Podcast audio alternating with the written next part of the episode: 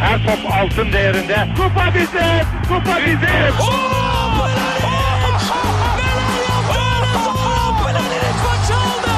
Dengeli de attı. İsabetine buldu. Magna Fontaine. Zora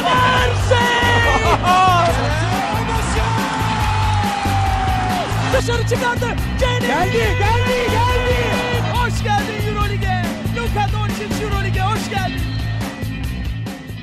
İkili Oyun'un 63. bölümüne hoş geldiniz. Ben Serkan Mutlu. Mikrofonun diğer ucunda hem yakışıklı hem sempatik arkadaşlarım Ali Aktin ve Tancan Fümen var. Selamlar beyler. Selamlar. Selamlar. Ya- yakışıklı değil ama sempatik diyecektim de canınızı sıkmak istemedim. O çok acı verici. Ha pardon bu arada bugün gülmeyeceğim ben. Çok doğal gülemiyorum. Bugün iyi hissetmiyorum kendimi. Ee, bir de şey Tancan'ın sakalını kaşımaması için elimizden geleni yapmamız lazım Ali. Evet evet ben biraz bantladım elimi ama dur bakalım. Bir berbere gitmeye ne dersin abi? Onu da yapacağım galiba. Ya bu yakışıklı değil ama sempatiyi programdan önce elbette düşünmüştüm. Ee, sonra şey geldi aklıma biliyor musunuz onu ya? Böyle şey gibi NTV Spor'da ne o Erbatur diye bir adam var ya onun programındaki muhabbetlere dönecek ama e, Fransızca'da bon pour l'Orient diye bir şey var. Duyduğum en aşağılayıcı laf o galiba. Ne? Neymiş? Yakışıklı değilsen yağlısın. Şöyle abi, bunun böyle sömürge zamanından kalma bir şey. Ee, 1960'lara kadar Fransız üniversiteleri bunu veriyor. Bon pour l'Orient şey demek.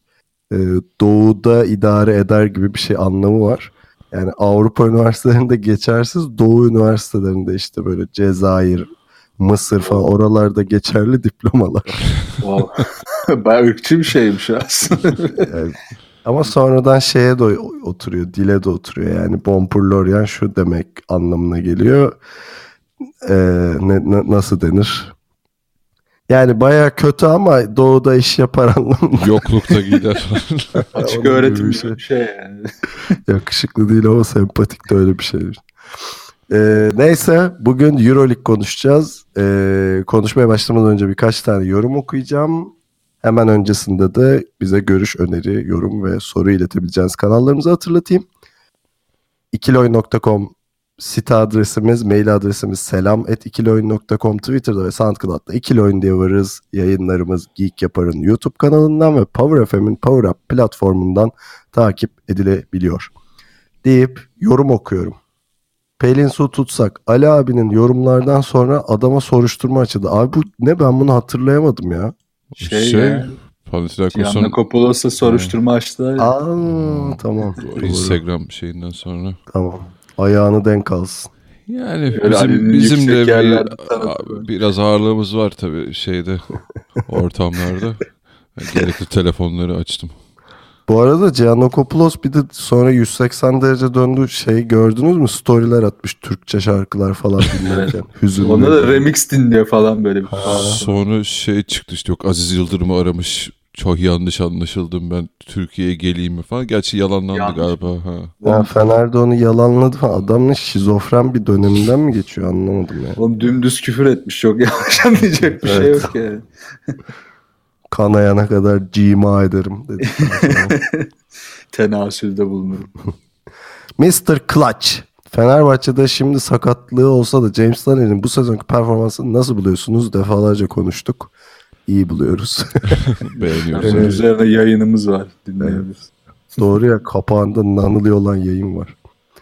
Taylor Rochester bu sezon inanılmaz oynuyor. Onun hakkındaki düşünceleriniz. Bunu söyleyebiliriz herhalde. Onu övdük mü hatırlamıyorum. İyi çocuk çok hızlı falan.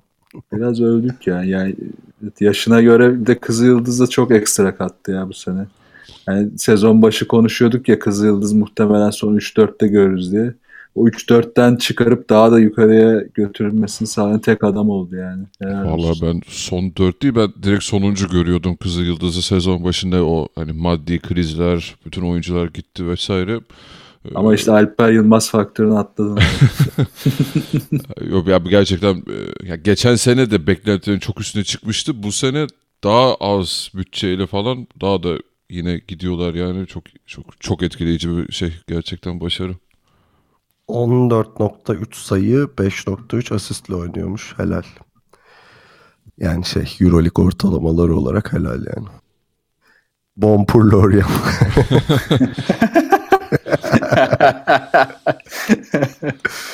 Utku Mert Öztürk. Bazı değişik değişik istatistik bilgileri veriyorsunuz. Bunları nereden buluyorsunuz? Onu merak ediyorum. Özellikle NBA ile ilgili. Ben kendim tutuyorum.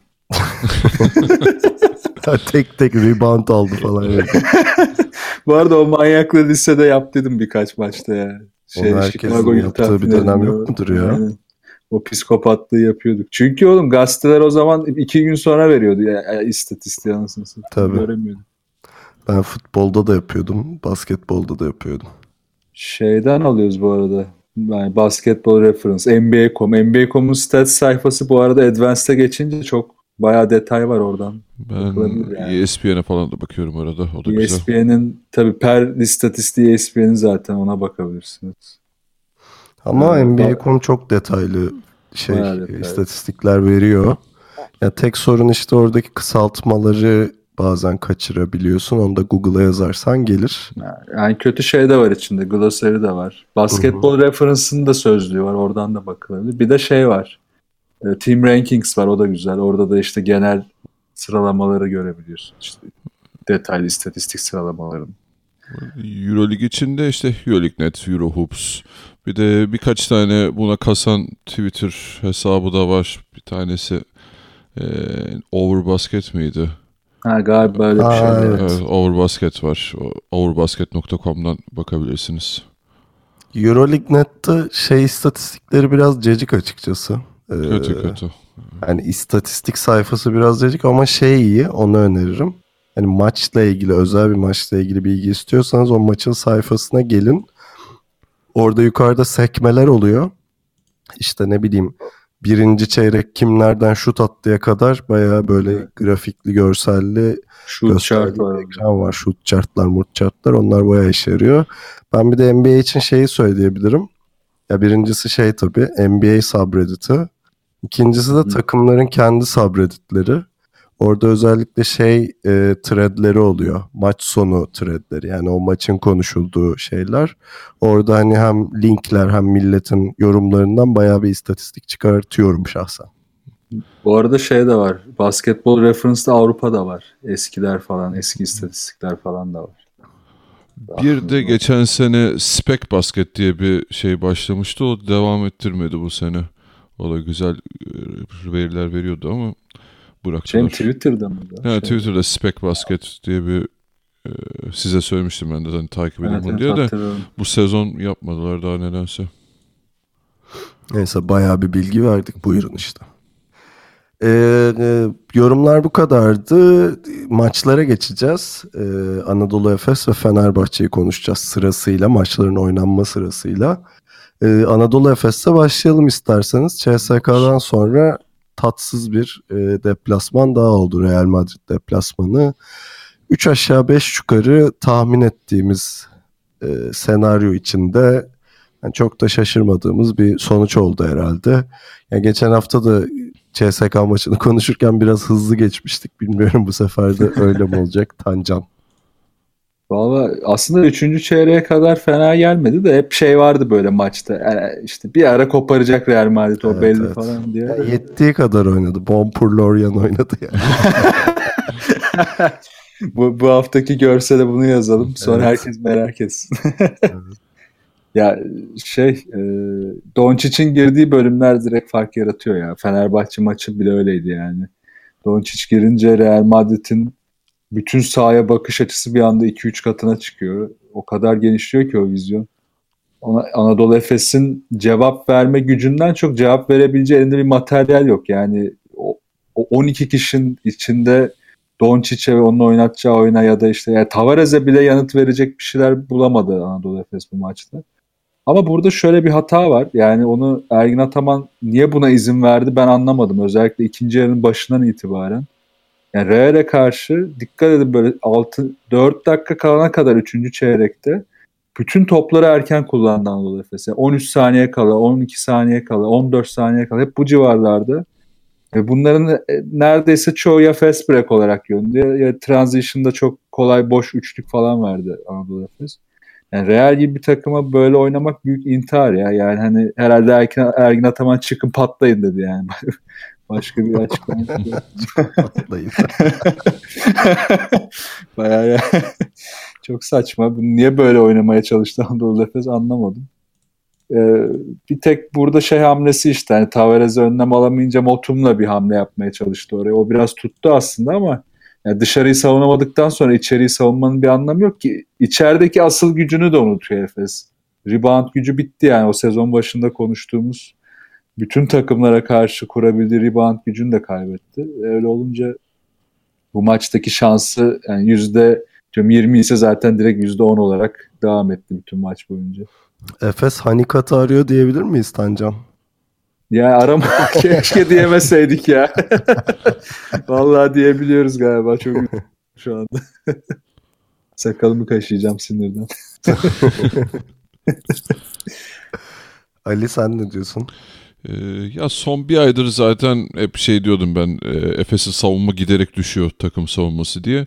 E, bu maçta da yine e, bir kademe daha alta indi belki yani e, az önce Tancan dedi yani dış savunmayı Efes bayağı düşürdü. O sertliği hiç veremiyor. E zaten savunmada takım genelinde yapabildiğim bir şey yani bireysel yetmiyor. Ee, o yüzden çok yani Real Madrid zaten onlar da çok formda değil birkaç haftadır. Yani tabii ki yeniyorlar ama en üst seviye oyunlarını oynayamıyorlar. Eski gücünden çok uzak. evet, çok fazla sakatlık vesaire olduğu için e, Doncic'in e, böyle hani 3 çeyreklik, 2,5-3 çeyreklik oyunu yetiyor onlara. Ki Doncic de e, duymuşsunuzdur belki hafta içi bayağı hastalanmış falan e, dönüş maçı oldu bu. E, ona rağmen e, yani tamamını vermese bile yani belli bir seviyede götürdü Real Madrid. E şey döndü bu hafta Doğuş Balbay döndü ki yani iyi mi oldu kötü mü oldu dersiniz. Legendary. Yani şimdi Doğuş Balbay hayranlarını da karşımıza almak istiyorum ama Yok lan o yoktur takım. Yok lan ben Doğuş'u seviyorum bu arada. Şaka yaptım. Ya tabii canım biz de seviyoruz da. Işte abi sevmek ayrı da yani ya bilmiyorum ben. Bompurlor ya. Peki CR mı Doğuş mu? Çok net CR. Ben CR'ciyim zaten. Neyse bu, bu soruya NBA yayınında cevap vereceğim ben. Ee. Zaten Ergin Ataman geldiğinden beri bir Kambotu'a öyle bir 10-15 dakikalık süre ayırıyordu. E, Doğuş dönünce bir ara şöyle bir beşli oynadı Efes. Stimac, Doğuş, Birkan, Tony Douglas, Motum. Yani ne denedi ne bekledi hiç bilmiyorum. Yani bu öyle bir beşin ne Abi üretmesini o, o bekliyorsun. şey ya bu sezon başında da konuşmuştuk yani Ergin Ataman'ın sezonun başında e, o NBA şeyi biraz galiba orada öğrendi bunları. Evet biraz o rotasyon. Yani kendi ana rotasyonu dinlendirdiği birkaç dakikası oluyor genelde Ergin Ataman'ın öyle bir görüntü var. Ama yani işte o beşteden ya o beşle de yani ya, hücumda hiçbir şey üretemiyorsun. E, savunma zaten problemli. Yani çok şey tatsızdı o açıdan. E şey de çok e, bu maçta formsuzdu Dunstan falan. E, o yüzden genel olarak hani üretmekte çok zorlandı. Bir de maç başından beri Efes e, şey yaptı hep küçük e, hata, bireysel hatalarla o ritmi hiç yakalayamadı. İşte basit top kayıpları, basit fauller, e, hep o küçük küçük işte boş alan verme. e, onlar bir Efes'in genel olarak ritim yakalamasını çok engelledi zaten. E, hep işte Real Madrid'in kontrolünde onların işte yenmeyi gerektirecek kadar oynamasıyla geçen bir maç oldu. Dunstan'ın pick and roll'lerini hiç kullanamıyoruz ya artık. O bitti yani. Ve onu kullanabilecek oyuncu aslında var. Simon var ama mesela o da şeyi ayarlayamıyor bir türlü. Dunstan'ın e, Dunstan'dan screen alacağı mesafeleri hiç ayarlayamıyor. Ayarlayamadıkça da Real o kadar kolay yardım getiriyor ki Dunstan'a. Hiç kullanamadık yine yani. Zaten kullanamıyordu. Yine kullanamadık. Yani Real'in gerçekten de yeteceği kadar oynadığı maçlardan biriydi. Bakıyorum işte hani süreleri acayip rahat dağıtmış. En fazla 20-25 dakikalık sürelerde oynamış herkes ve asıl beni şaşırtan bu arada Maçulis oldu. Maçul, Maçulis. Maçulis. Evet, Maçulis, evet. Şimdi doğru okudum. Abi bu adam niye böyle üçlük attı? Üçte üç üçlük. Eskiden atardı ya. Bayağıdır atmıyordu. Bir Yine Efes'e attılar. Gerçekten gene Efes'e attılar. Beyler böyle de olmuyor yani. Tam atın da yani. E, Şeyin üçlükleri de çok kırıcıydı ya. J.C. Carroll'ın hep perdeden çıkıp Ama şimdi bak J.C. yani. Carroll'dan ben kırıcı üçlük bekliyorum abi. Ama. Maçulis, Maçulis'ten gerçekten beklemiyorum ya.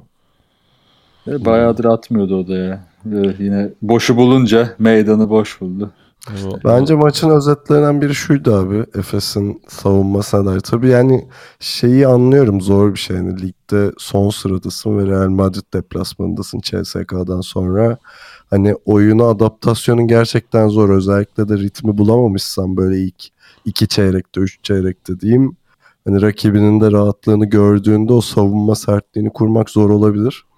Ama böyle şey anı vardı orada biraz kalbim kırıldı açıkçası. Böyle Rudy Fernandez faul çizgisinin böyle hemen gerisine iki fake gösterdi. Kimse gelmeyince bir adım geriye atıp üçlük attı ya. Hatırlıyor musun? Evet evet. Ya Yani işte böyle üzücü olan o zaten. Hani yani. savunmayı yapabilme potansiyeli hiç yok değil Efes'in ama bu tembellik niye ben onu anlamıyorum ya. Tamam da zaten kaybedecek bir şey yok ki artık takımın. Hani neyi bekliyorsunuz işte çıkın oynayına gelmesi lazım olay da. Gelmiyor oraya bir türlü yani Biraz- bu kadar kabullenildi galiba ya. Hani ha, tamam artık bu sene biz Euroleague'de bir şey yapamıyoruz. Kafası galiba o şey tepkiyi verdirtmiyor sanırım takıma. Yani hedef maçları iyi oynayalım şeyi var herhalde. Yani ne İnşallah CSK ne Real hedef maçıydı Efes için herhalde. E bir de işte üst üste işte Fener, CSK, Real. Yani bundan sonra işte Malaga var, Valencia var, Žalgiris var, işte Armani var. Yani görece belki şuradan bir iki maç çıkarabilecek bir potansiyel var Şubat maçlarından. Yani bilmiyorum. hani artık çıkarsınlar bir ya o maçlardan da. tepki verilecekse artık bu maçlardan birinde ya da ikisinde verilmeli. Çünkü zaten Çıkar, bir şeyde çıkar. kalmadı yani işte 3'te ikisi bitti sezonun. Peki Anadolu Efes böyleydi. Daha ekleyecek bir şey yok diye tahmin ediyorum. Biraz daha konuşursak zaten içimiz parçalanacak. Evet gerçekten. Kanal D dizisi izliyor gibi hissettim. evet bir arka sokaklara döndü burası. Yani sadece artık Tancan'dan e, Dragic'e karşı bir özür bekliyoruz. Aa evet ya Dragic övebiliriz. Drag, Dragic'e karşı yani ben hazırım özür dileyebilirim sıkıntı yok ama takım şu haldeyken çok da bir şey demek istemiyorum. Ama bu kadar Yeni bireysel şey, kaç- performansı. Suç, beklemiyorduk. suçu herkese yüklüyorum. Ama bir dakika ya Dragic gerçekten çok formda ya. Haftalardır hatta formda diyebilirim yani. Yo iyi yiyeceğim evet sıkıntı yok. Ya bir sezon ya ilk geldiğindeki beklentimden daha üstünü veriyor şu anda kesinlikle. İlk geldiğindeki beklentin sıfır falandı lan. Burada Evet, işte kavga bıçak birbirimize girdik. Sıfırda bir işte bir veriyor yeter yani. Stüdyoda gergin dakikalar yaşattın ya bize. Hiç katılmıyorum söylediklerinize falan. Hiç unutmadık Tancan. Ya bunlar not alınmış hep fark ettim. Peki kısa bir ara ve Fenerbahçe yapacağız.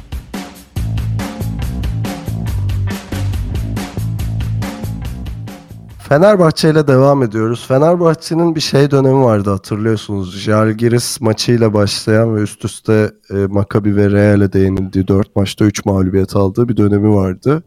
Onun üzerinden e, tabii 5 hafta geçti ama 5 haftada 5 galibiyetle hani ligdeki iddiasını tekrar ortaya koydu diyeyim e, en hafif tabiriyle. E, ve işte şey karşısında e, Barcelona karşısında bir galibiyetle ayrıldı sahadan. Ali sana döndüreceğim bu sefer de. Nasıl gördün Fenerbahçe'yi diye soracağım. Ee, yani son 5 haftadan çok da farklı bir şey izlemedik Fenerbahçe'de durum. Ee, sadece şu Valencia maçı mıydı Fenerbahçe'nin? Evet. Ya o maç haricinde böyle çok kopardığı, farka gittiği bir maç olmadı Fenerbahçe'nin. Bu da öyleydi. Ya şey hissediyorsunuz o bize son 2 senedir Fenerbahçe'nin aşıladığı yani Fener bu maçı vermez e, skordan bağımsız olarak ee, o hissiyat yine vardı. Barcelona öne geçti, farkı kapadı. Hatta maç sonu çok kafa kafaya kritik geçti. Ama ona rağmen bilmiyorum ben de hani Fenerbahçe bu maçı vermez. Ee, hissiyatı hep vardı.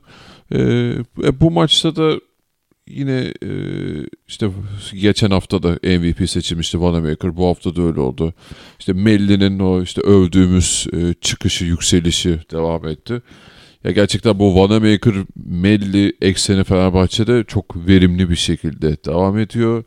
İşte bunun yanına işte Veseli'yi koyduğumuz zaman ha e, Fenerbahçe'de hücum olarak o akışkanlık e, Bogdanovic dönemindeki kadar verimli değil. Bu maçta da öyle oldu. E, özellikle hani kanat oyuncularında e, bir düşüş var Fenerbahçe'nin. E, işte Dotome Datome'de çok ciddi bir düşüş var ya. Ya ama Süreleri de kısıldı biraz. Hani onunla mı alakalı o sevgilisinden ayrıldı galiba geri o bir şey. ya hem o hem de çok fazla pozisyon hazırlamıyor Fenerbahçe Datome'ye. Bu Nanali varken de bazen e, onda da görüyorduk o rakamları. E çünkü bakıyorsun Datome bu maç ya tüm maçta total 4 şut kullanmış. E, zaten hemen hemen aynı topu şey Jason Thompson falan da kullanıyor. E, Çok güzel bir istatistik vereyim size hemen. 33 3 sayı isabeti var Datome'nin bu sene. 32'si asist üzerinden İşte deyip hani seni Aynen. devam ettirmiş olayım. Buyurun. Ee, şey buluşturmuyor Fenerbahçe. Yani o hakkını daha çok son dönemde işte Wanamaker üzerinden ya da Melli üzerinden e, devam ettiriyor. E, son iki haftadır e, şey e, jokerini görüyoruz Melih Mahmutoğlu böyle çıkıp bir çeyrekte e, farkı açtırıp sonra tekrar kenara geliyor. E, ya onun haricinde bilmiyorum. Bence Fenerbahçe'de işler gayet yolunda gidiyor. Savunma sertliği devam ediyor. E, rakibe kesinlikle o tam kontrolü vermiyor. E, yani Fenerbahçe adına evet tam yüzde yüzünü göremiyoruz belki özellikle dediğim gibi e, hücumda o e, istediğimiz Fenerbahçe seviyesinde değil.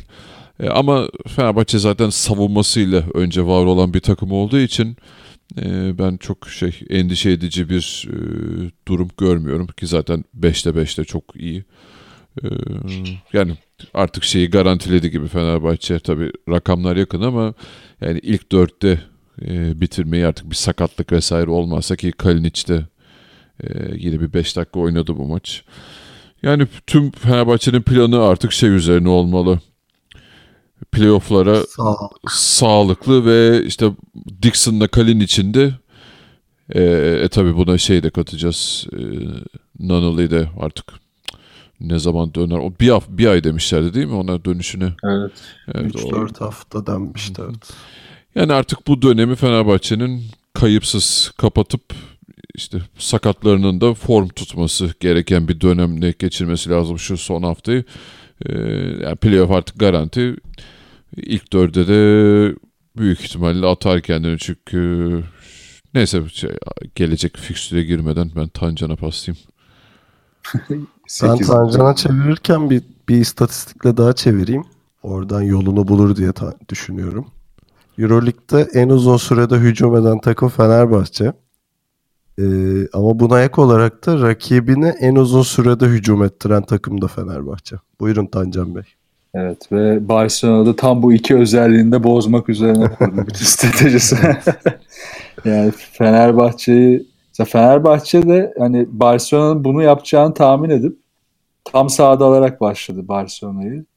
Yani kendi yarı sahasını yani Fenerbahçe kendi yarı sahasını Barcelona'yı kabul ederken olabildiğince hani e, hareketsiz getirmek istedi ama pek başarılı olamadı bunda. Özellikle hani biraz da yorgunluk arttıktan sonra bu işin temposu düştü.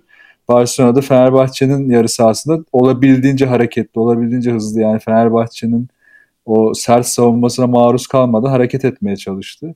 Koponen gibi dış şutörleri de olunca aslında bunu ilk yarıda bayağı başardılar. Hatta Antrenmanda gibi şut attılar ya ilk devre. Evet, inanılmaz attılar yani. Bunu başardıkça hani sıkıntı biraz arttı. E, Zaten maçı çeviren bütün olay Fenerbahçe'nin 3. çeyrek savunması. Yani o 3. çeyrek Fenerbahçe'nin bu sezonki Fenerbahçe olarak oynadığı bir çeyrek oldu.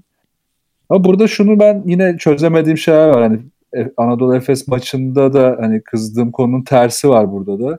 İşte dedin ya Fenerbahçe en uzun sürede hücum eden takımlardan biri ki bunu zaten özellikle yapıyor. Yani asistleri yaratıp boş şutları bulmak için ama bunu yaparken mesela ilk çeyrekte e, avantaj kurabileceği eşleşmenin hiçbirini kullanmadı Fenerbahçe. Mesela Wesley Moorman'la eşleşmişti.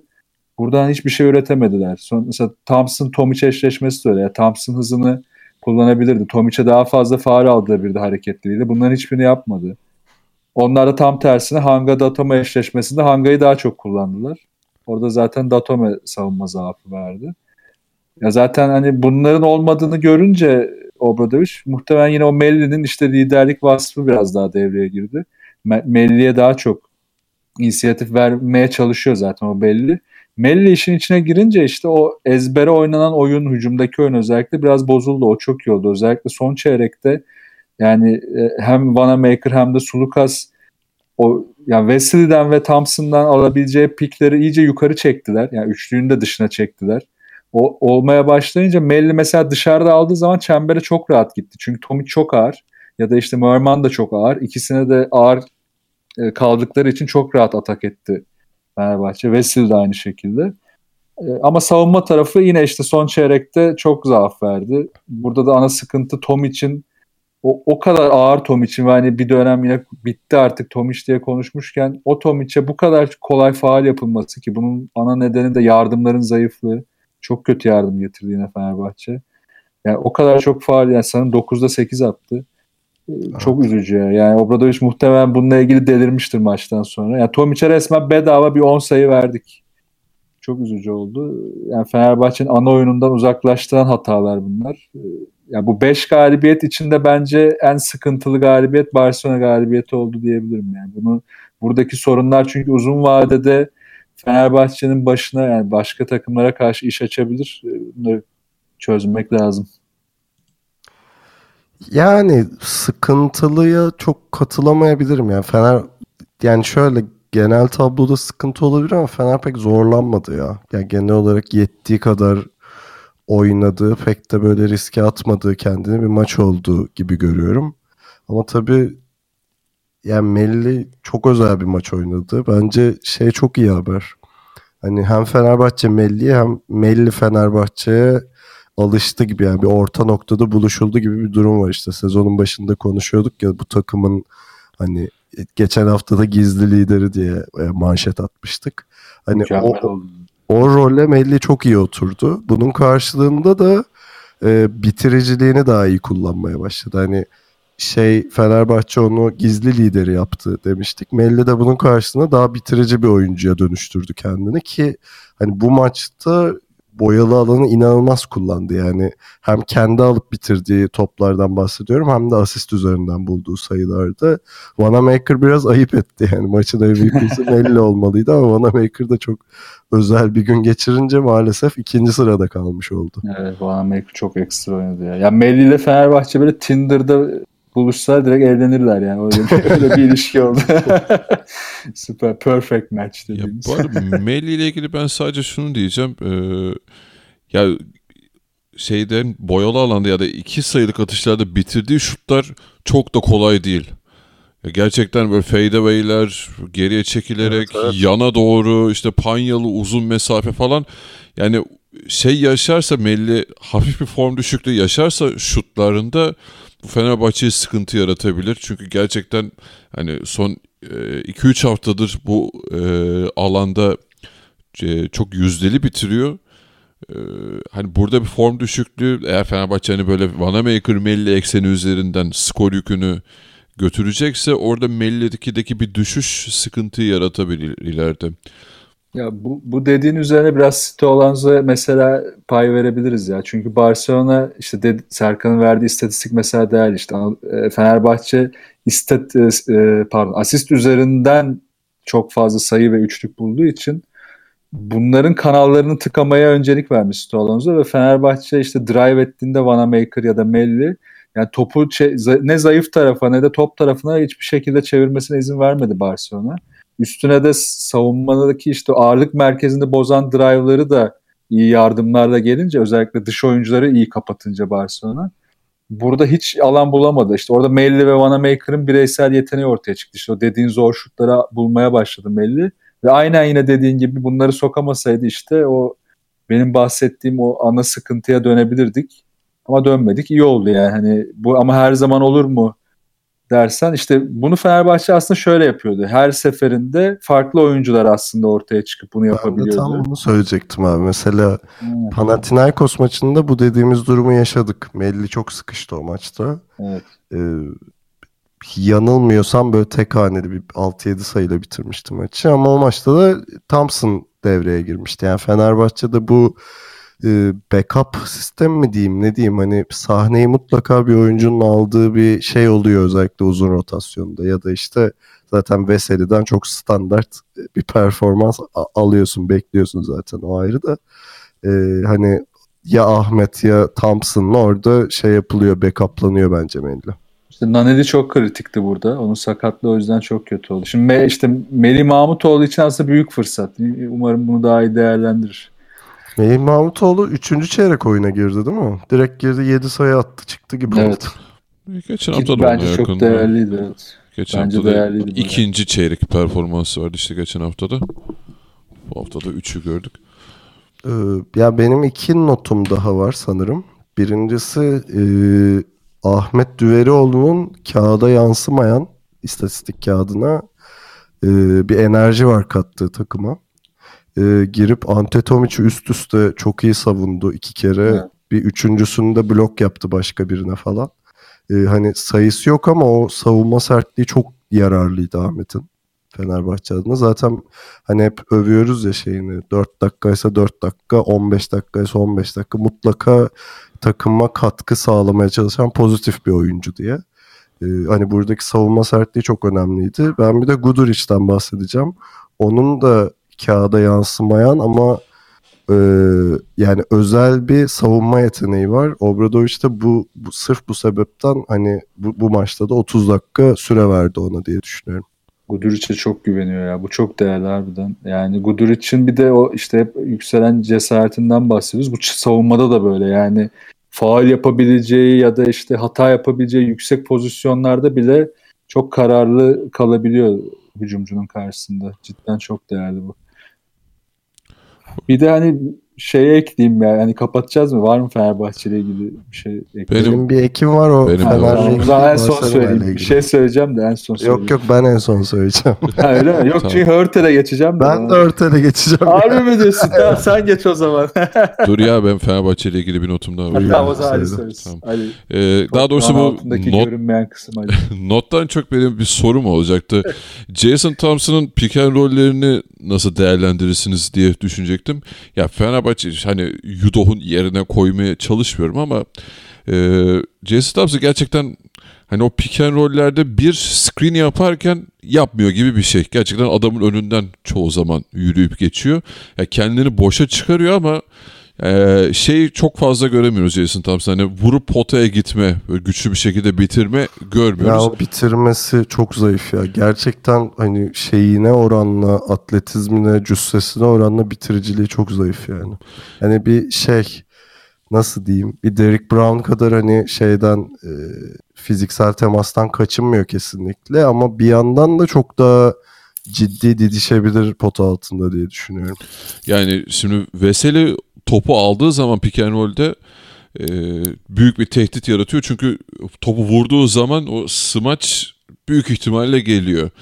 E, e, Jason, yani Yudoh da bunu çok fazla yapardı. Jason Thompson yani yakın mesafede şut değil çok uzak hani neredeyse üçlüye yakın kullanıyor şut tehditini. Ee, yani o screen'i de tam fiziksel olarak koymadığı için o adam eksiltmede e, tam olarak istediği verimi alamıyor diye düşünüyorum ben Fenerbahçe'nin. Ya bu şey de e, etkiliyor. Yani çok fazla faal almıyor Jason Thompson oralarda Veseli kadar. Mesela Vanamaker da orada içeri çok e, güçlü girdiği için e, şeyi çıkarabiliyor. Çok fazla faal çıkarabiliyor oradan. İşte Fenerbahçe'de o e, işte geçen seneye göre yine eksik kalan noktalardan biri diye bir e, değerlendirmem vardı Jason Thompson üzerinden. Ya orada bu screen oyunlarında pick and roll'lerde şimdi Thompson daha hareketli ya. Thompson'ın o yarım piki aslında o yarım pik gibi böyle yani biraz daha fake pik gibi de yapabiliyor bazen. Onun amacı aslında bunu yap daha yapmaya yani yapmak üzereyken aslında hızlıca devrilmesi üzerine kurulu bir screen o. Onu ama işte aslında dediğin doğru yavaş yapınca uzun devrilemiyor da bir de bunun üstüne yani yukarıda yaptın mesela üçlünün dışında yaptın screen'i çember altına kadar devrilemiyor Thompson. O yüzden de çok kısa devrildiği için topu alınca genelde şut atıyor. O şut da zaten ya uzak kalıyor yani sokabiliyor genelde sokuyor sokmuyor değil ama hani savunmayı çok bozacak ya da işte zorlayacak bir pozisyon yaratamıyor. Bunu da birkaç kere yapabiliyor yani maçın geneline yayamıyor. O pikleri mesela son çeyrekte Wesley daha iyi yaptı. Yine yine yarım fake pick gibi yapıp çok uzun devrilip bir de üstüne basket faal aldı iki tane. Çünkü yine dediğin konu topu yere vurabildiği için Wesley daha güvenli en azından. Mesela Thompson da aslında vurabilecek yeteneği var bence ama bir güven sorunu hala devam ediyor. Wesley'de bu yok. Yani Wesley zaten direkt laps diye vurup içeriye kadar gidiyor. Melli zaten drive edebiliyor direkt aynı tip pozisyonlarda. Ama hani screen konusu biraz daha değişik. Yani orada ne beklediğinle ilgili. Yani fake atıp savunmayı mı bozmak istiyorsun yoksa hani dışarıdaki birebircin tam böyle tough bir screen koyup sert bir screen koyup kurtulup gitsin mi istiyorsun? Onlar da işte çok karar veremiyor bazen e, Fenerbahçe. Kısaları aslında buna karar vermesi lazım. Çok karar veremiyor. Zaten Obradovic'in de dikkat et genelde delirdiği pozisyonlardan biri bunlar oluyor. Peki Örtel'e gelelim mi Tancan? Abi gel. Hayır, benim şöyle bir notum var. Abi. Ben bu arada Örtel'e dair notum belki seninkinden değişik olacak ama ben e, bu spiker takımının Türkiye'de Örtel'le ne alıp veremediği var onu anlayamamaya başladım. Yani evet ya bir değişik. Burabalı'ya döndü ya adam. Ve maçtan önce de şey işte Örtel bu takımın zayıf tarafı keşke almasalardı falan. Lan maç bitti. Örtel gayet iyi bir maç çıkardı bu arada yani. Ve Ya bunda ezbere yorum dediğimiz. Tabii ya böyle bir şey olamaz. Bu kadar ezberden şey yorum yapılamaz ya. Ne yapsın da adam çok gayet yüzdeli oynadı falan şey diyor. Ee, kendini oynuyor falan diyorlar yani. ya çok iyi oynadı. Bu arada bir tane soldan girip sağ elle bitirdiği bir turnikesi vardı. Evet. Bayıldım bu arada. Muhteşemdi. Maçı da bence tutan adamdı. Ama yine tek bir hata yaptı ya. Tek bir hata. Fenerbahçe için iyi bir şey bu. Sanırım sondan bir önceki topta çembere gidebilirdi. Kaldırıp bir orta mesafe ikilik denedi. Çok hızlı. Süreyi de iyi kullanmadı orada. O kaçtı. Onu kaçırmasaydı zaten maçı alacaktı. Tek sorun oydu yani. Orada Yani- belki ya da Tomic'e indirebilirdi. Onu da düşünmedi. Tek hatası oldu. O da maçı verdi. Ama ben gerçekten Örtel'in çok gayet hani correct diyeyim buna. Doğru bir basketbol gecesiydi Örtel Evet, evet, o kesin. Abi yüzdelerinden belli zaten. Tabii, Normalde yani- 5'te 4 üçlükte falan görmemiz zor örte. Evet yani hani adam daha ne yapsın ağzıyla kuş mu tutsun yani şey e, bu ezbere yorumlardan kaçınalım lütfen arkadaşlar diye bir ricam var. E, Murat Muratanoğlu ve Tamer Uyguş'tu galiba değil mi? Galiba evet. Ben sonradan Euroleague'den izledim de Türkiye'yi hatırlayamadım o yüzden. Abi Euroleague spikeri de çok garip değil miydi ya? Hasta Fenerbahçe, gibiydi galiba. Onun böyle sanki 7 paket sigara içip maçı sunmuş gibi böyle. Böyle Her- şey hırt eee falan diye. her an o ses telleri kopacakmış gibiydi Euroleague spikerin. Neyse o çok dikkatimi çekti de söylemek istedim. Kamu spotuymuş değil mi adam böyle? E, peki böyleydi benim notlarım. Var mı ekleyeceğiniz bir şey? Valla işte bu sezon Aa, CSK ile konuşalım. birlikte en uzun galibiyet serisi olmuş bu arada onu da ekleyeyim. Öyle mi? evet. E, peki bu seri bozulur muyu bir konuşalım. Çünkü Fener Olympiakos deplasmanına gidiyor. E, Olympiakos'u da yani son 4 maçta 3 mağlubiyet aldı Olympiakos ama bir yandan bunların hepsi deplasmanda. E, ve Olympiakos'u bu sezon evinde tek yenen takım Panathinaikos. Buyurun. Zor soru falan. Ya e, öncelikle yani o sezon başındaki e, formunda değil şu an Olympiakos o e, net bir gerçek ama yani bu sezonun en iyi iki savunma yani en iyi üç savunma takımından ikisi karşı karşıya gelecek. E, o yüzden kuponlarımızda alt oynuyoruz. ya zor maç olacak ama bilmiyorum yani ben Fenerbahçe e, o seriyi götürürse de hiç şaşırmam. Ali kupon ver, ve- vermeye başlarsan yalnız yanarız abi. evet, iddiacıları karşımıza almayalım abi. yok yok bana tabii güvenmeyin ben çok kötüyüm o iddia konusunda. Olympiakos'un kendi sahasındaki maçlarına şöyle bir bakıyordum da bir yandan. Evet dediğin gibi Panathinaikos dışında zorluk yaşadığı takım yani CSK var. Yani CSK zaten istisna onu saymamak lazım.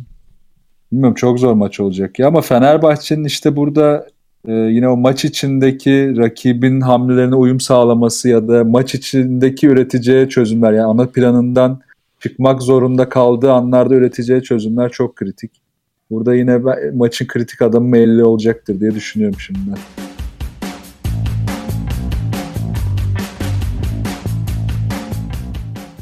Programı kapatacağız. Kapatmadan önce bahsetmek istediğim bir konu daha var. Ee, şu şeyi bir konuşalım isterseniz. Kızıl Yıldız'ın e, beyin özürlü bir taraftar grubuyla Alenomic e, gerginliği var. Biliyor musunuz? bu işi? Ha, ben pankartı duydum da detayını çok okuyamadım ya. İstemiyorlarmış diye şey duydum yapayım. ama.